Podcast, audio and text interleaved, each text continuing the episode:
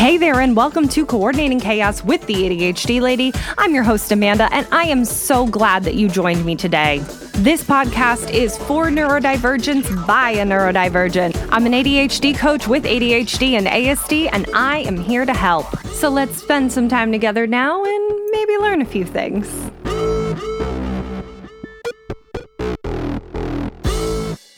Hi, friends, and welcome back to another episode of Coordinating Chaos with the ADHD Lady. I'm your host, Amanda, and this week on the podcast, in honor of Autism Acceptance Month, we're going to be talking about the crossover between ADHD and autism. You may have noticed that there's a few areas that cross over, and that can get a little confusing for ADHDers. So let's talk about today how the two differ and where they do intersect.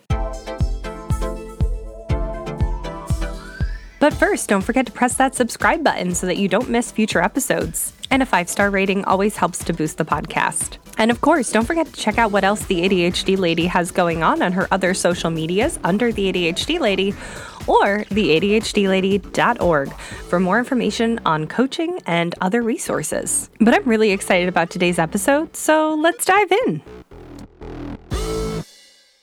It's so funny because I realized for today's intro, I went in and out of third person there. So thanks for for your flexibility, friends. but today we're going to talk about ADHD and autism. So first, I just want to reiterate, it is Autism Acceptance Month. And some of you out there might be thinking, uh, wait, isn't it Autism Awareness Month? Isn't that the thing? Don't I light it up blue or something? So, those messages are coming from an organization, which I'm not going to call out here on the podcast, but it's one that really, really makes people terrified of autism. They ran an ad back in the early 2000s that literally sounded like it was some sort of horror movie. And the thing that they were describing was autism. And even prior to my own autism diagnosis, I have never had an autistic student that I worked with that I was like, oh no, it's autism.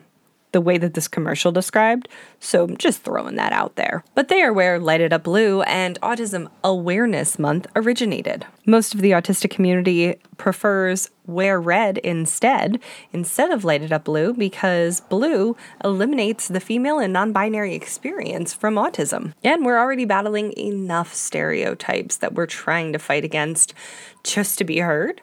So yeah, we don't need to throw in additional ones. But this other organization is really good at manipulating people. I myself was manipulated into fundraising for this organization because they really made you think that you were doing something so helpful. And most people who do support this organization truly want to be there for the autistic community. Also, as part of my own autism, I'm really gullible because I don't like to lie. So I really, really hope and feel like no one else lies. I know that's not true. I've seen it not be true, but I really try to give people the benefit of the doubt. And anyway, we don't need awareness about autism. Plenty of people know what autism is. We need acceptance of autism. There is no cure. It is a neurodevelopmental disorder just like ADHD. It is literally how our brains are formed. The interesting thing is when you have ADHD and autism, two neurodevelopmental disorders working sometimes together, mostly against each other. We're going to talk about that today. So, several studies have been done to see what the co occurrence rates of ADHD and autism are. And overall, it seems to be about 30 to 50%. But don't forget that women and people of color have a harder time receiving an autism diagnosis, just like they have a harder time receiving an ADHD diagnosis, because the criteria for both was not written for women or people of color. It was written with little white boys in mind. And because we finally have access to these communities sharing information about their personal experiences, their lived experiences with autism, more people are coming out of the woodwork recognizing that they are autistic. This is also the reason why self diagnosis has been really prevalent recently, because there is a community sharing and not just sharing, oh, this is autism, now you have it, ha ha ha. That's not what self diagnosis is. It's, oh, here's some things that are autism. Huh, those things sound like me. Huh, I think I could be autistic. Let me do some additional research. When I started talking with my psychologist about autism, I began to do tons of my own research. I have a 13 page Google Doc with all of that research, with all of the examples, with all of the places that I meet criteria. And honestly, that's not even all of the examples. I have an additional notebook that is filled with extra examples that when I'm in the middle of doing something else and I don't have time to pull up the Google Doc, but I'm here sitting at my desk, I just quick pull out that notebook and write it in there. That level of meticulous note taking is a good indicator that the diagnosis is accurate. But here's the thing I was diagnosed with ADHD first because ADHD stood out a lot more. And actually, the funny thing is, my ASD keeps a lot of my ADHD in check. And the comorbid experience of the two can interact that way, where you might struggle with some areas, but maybe emotional regulation is actually not that bad because you're also autistic and you have trouble even identifying your emotions, so they don't become as easily dysregulated. Maybe. Or your ADHD might be really impulsive, but autism says, hey, we need to make sure we have some routines though. That feels better. So maybe you are better at planning and organizing because you have that comorbid experience going on. ADHD and autism can very easily work together where one balances the other out. But then there's also moments where they work against each other, and those moments feel awful. One of the most familiar experiences I have with this is when it comes to wanting to be spontaneous, which ADHD always wants to do. Always want to try something new, always wants to go on a new adventure. But then uh, autism sits back and is like, mm, no that that does not that does not sound good. I like to know what's coming. I need a plan. Can we not do that? And adhd is over here like uh but no man we've been doing like the same thing every day for weeks. We need to do something different. And autism still sits there cringing like i really don't want to and yes, I have personified ADHD and autism as two little separate people in my brain because that helps me to understand the experience and when they're working together and when they're working against each other and when they are just like their own separate experiences. This is just how I talk about it. I do not think there's actually two little people named ADHD and autism in my brain. I don't think I needed to over explain that to you guys, but just in case, I did. Okay, now back to our regularly scheduled program. Thank you for taking that side tangent with me. That was ADHD. The over explaining piece was autism, because I have an inherent need to be understood. Since autism creates communication difficulties and difficulties with other social skills, many autistic people fall into the belief that we are not being heard and understood, which quite literally happens people don't always understand our true meaning because we communicate differently. And this can cause some autistic people to do what I just did, where we feel the need to over explain why we did something that we did, just so that people understand us. But let's get back to talking about ADHD and autism. So, before 2013, receiving a diagnosis of both ADHD and autism was not written into the DSM. It was only with the DSM 5 that you could actually be diagnosed with both. And according to CHADD, more than half of individuals diagnosed with autism spectrum disorder have ADHD, but only about a quarter of children diagnosed with ADHD also have autism. For these particular numbers, I'm not sure who their case studies were, so again, Bear in mind that females and people of color are often not included in this criteria. But let's talk about some of the overlapping difficulties that ADHDers and autistic people have and how to differentiate if that problem is coming from ADHD or autism.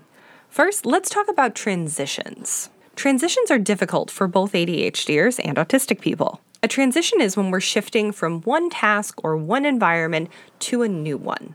The reason this can be such a challenge for ADHDers is because every time we change things up, it's an opportunity for a new distraction.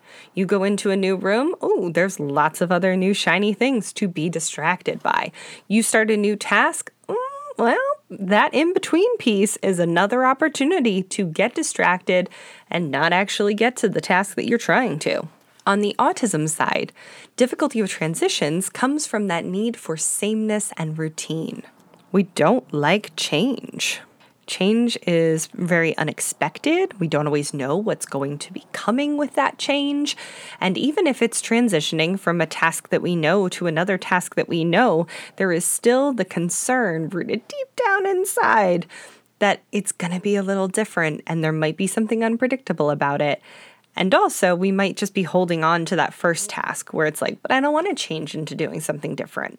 Transition tools can be an aid to both ADHD and autistic people. Things like countdown timers. Oh my gosh, I love me some countdown timers. What countdown timers do is it helps you to stay on track with the completion of the task and to wrap things up and have the knowledge of what task is coming next. So I used to be one of those people that set like 50 alarms for the morning for like every five minutes, right? Now I use three alarms because I'm working to my brain. The other alarm system was just because I didn't want to wake up. But now that I have a better understanding of how my brain works and what my ADHD needs and what my ASD needs, countdown timers actually help me get out of bed with only 3 alarms needing to be set in the morning. So I have my first alarm going off at 7:30. That's just a regular alarm regular alarm going off on my Google.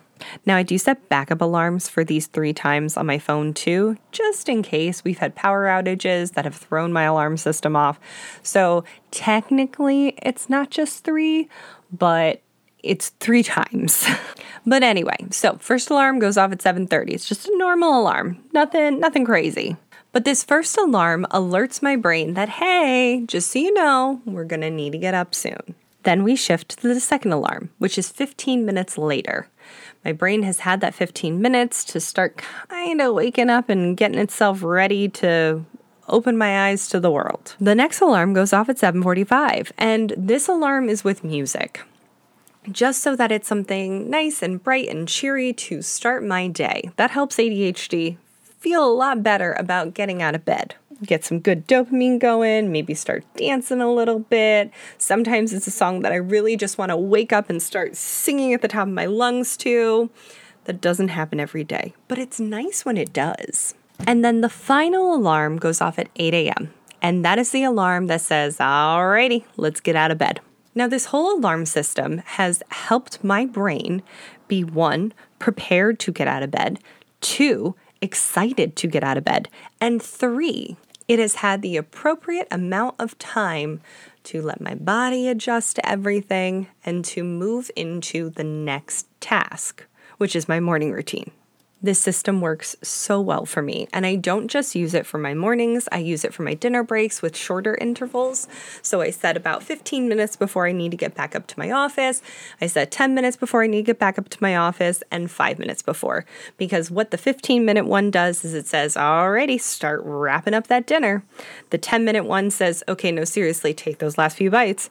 And the five minute one says, All right, let's go. Get your butt upstairs, go to the bathroom, we're done. But again, this helps both parts of my brain. Another thing that can be a similar struggle with both autism and ADHD is sensory issues. Now, this was one that confused me for a while. This is one of those things where, for quite some time, I was like, no, I'm not autistic. Sensory issues are part of ADHD too. And then I did some digging. So, yes, you can have some sensory difficulties with ADHD. However, the challenges that they present are different. So, one of the primary difficulties that ADHDers have with these different sensory inputs is distractibility. Hmm, notice a trend here? Let's use an itchy tag, for example, and then we'll talk about the autistic experience with that itchy tag as well. So, the ADHD person is sitting there and they're feeling the itchy tag as they're trying to get an email sent. And the itchy tag just keeps, gosh, just keeps bothering them, itching. Oh, it's so annoying. I can't get this email sent. I just keep thinking about this itchy tag. It just keeps distracting me so much from doing the thing that I need to get done. But then for the autistic person, that itchy tag experience looks a little bit different inside. Oh my gosh. The tag oh, it's stabbing me. No, no, it's it's it's really that that feels painful oh my gosh, why is a tag on a shirt so painful? Nope, forget it. I, I can't, I, I need to get changed. I need to get changed. Oh my gosh, this tag is awful. Ow. So both people had the discomfort. People played by me, Amanda. See, I used to do theater. This is this is all natural to me.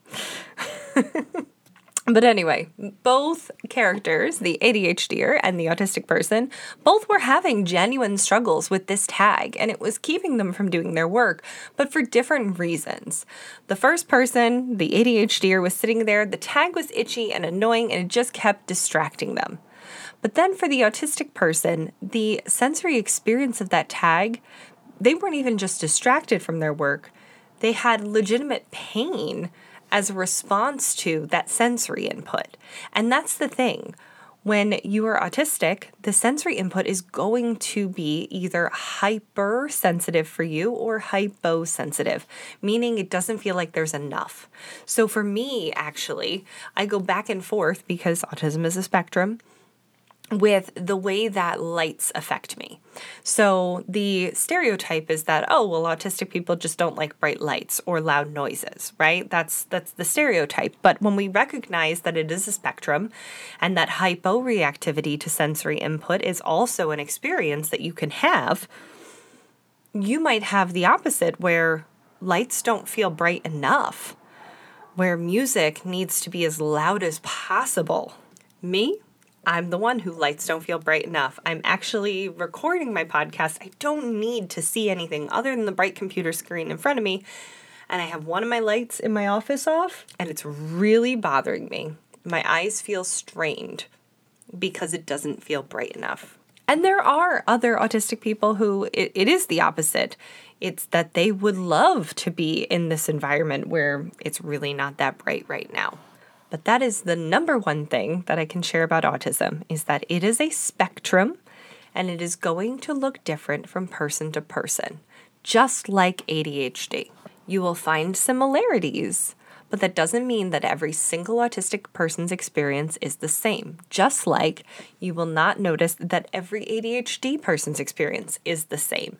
And oh my goodness, if you throw ADHD and autism in, not every ADHDer is going to have the same experience either.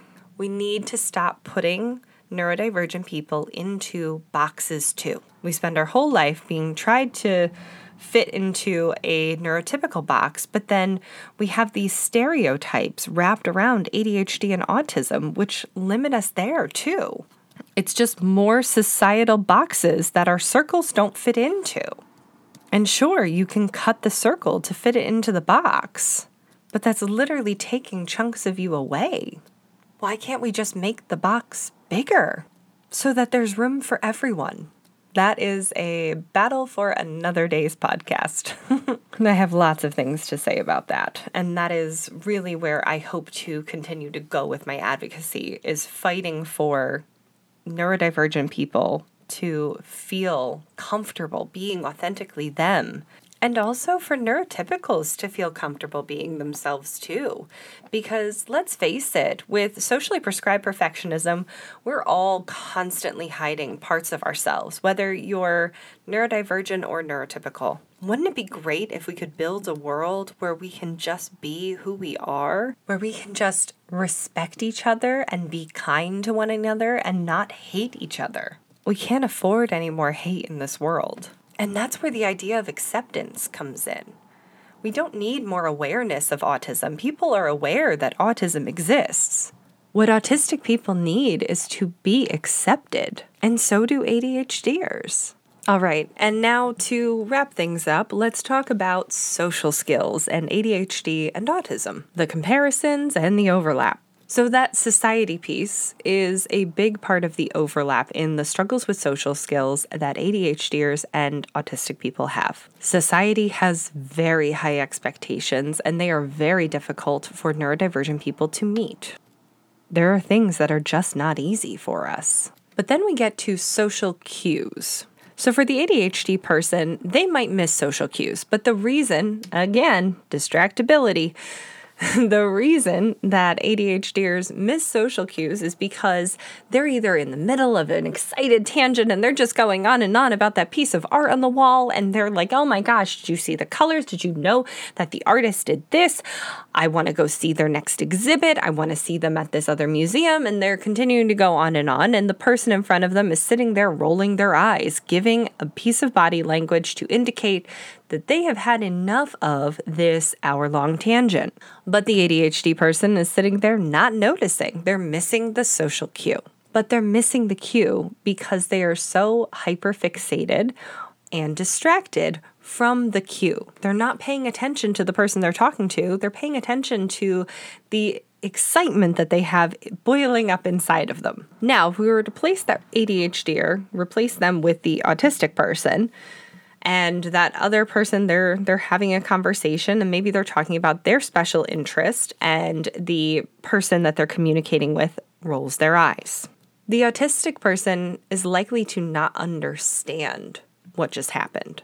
They may not recognize that they were talking for an extended period of time, and then that would maybe cause frustration for another person involved in the social interaction. They may not understand that rolling their eyes is a sign that they've kind of had enough of this conversation. Because for autistic individuals, social cues and missing those social cues comes down to more so not understanding the cue itself. But also, please keep in mind that if you are an autistic person who masks heavily, that's me, or was me. I have been on an unmasking journey for quite some time now, and I am at a place where I really mask much, much, much less of the time. But as a way to protect ourselves, that mask is there because that mask is us looking at other people's behaviors and mirroring those behaviors because we've learned that they get a certain response from others. And that's where that masking can come from, just one of the ways. There's liking other people's interests as a way of fitting in. If you see that Jeannie really likes that band, then maybe you will automatically like that band too because you think that's what you're supposed to like. So, you know, if you don't know it yourself, if you don't understand the social context yourself, you might do what other people do. And you continue to form another layer of that mask. But something else we can form as part of that mask, as part of that protection, is hypervigilance where you might notice every social cue. You may still not understand all of them, but you might notice them all. Because if, let's say, you were bullied heavily like I was, you will start to pick up for your protection the understanding and meaning of different social cues. Because then, if you can pick up on that and you know what that thing means, then you can make sure that you are adapting your behavior so that you can stay safe. That that was one of the reasons why for the longest time despite relating in so many other areas that piece my own hypervigilance to protect myself from harm that was the thing that kept me from having a conversation about autism with a professional sooner. And then as soon as I brought up the topic, it was like, oh, yeah, you do have mismatched nonverbal and verbal communication. Referring to the first time that I met my therapist, who is such an amazing lady, by the way. So wonderful. The first time I met her, walked into her office, my entire life was blowing up. I was in the middle of a pregnancy loss. I uh, had just been told that uh, my then husband wanted a divorce. The the whole world was going, and yet I still greeted her with a smile on my face. My verbal communication is, "Hey, I'm going through a lot of trauma right now." And my nonverbal is saying, everything's hunky dory. And it's so funny because that's another thing that for a while I was like, oh, you know, it's that it's that flat facial expression. That's what they're talking about there.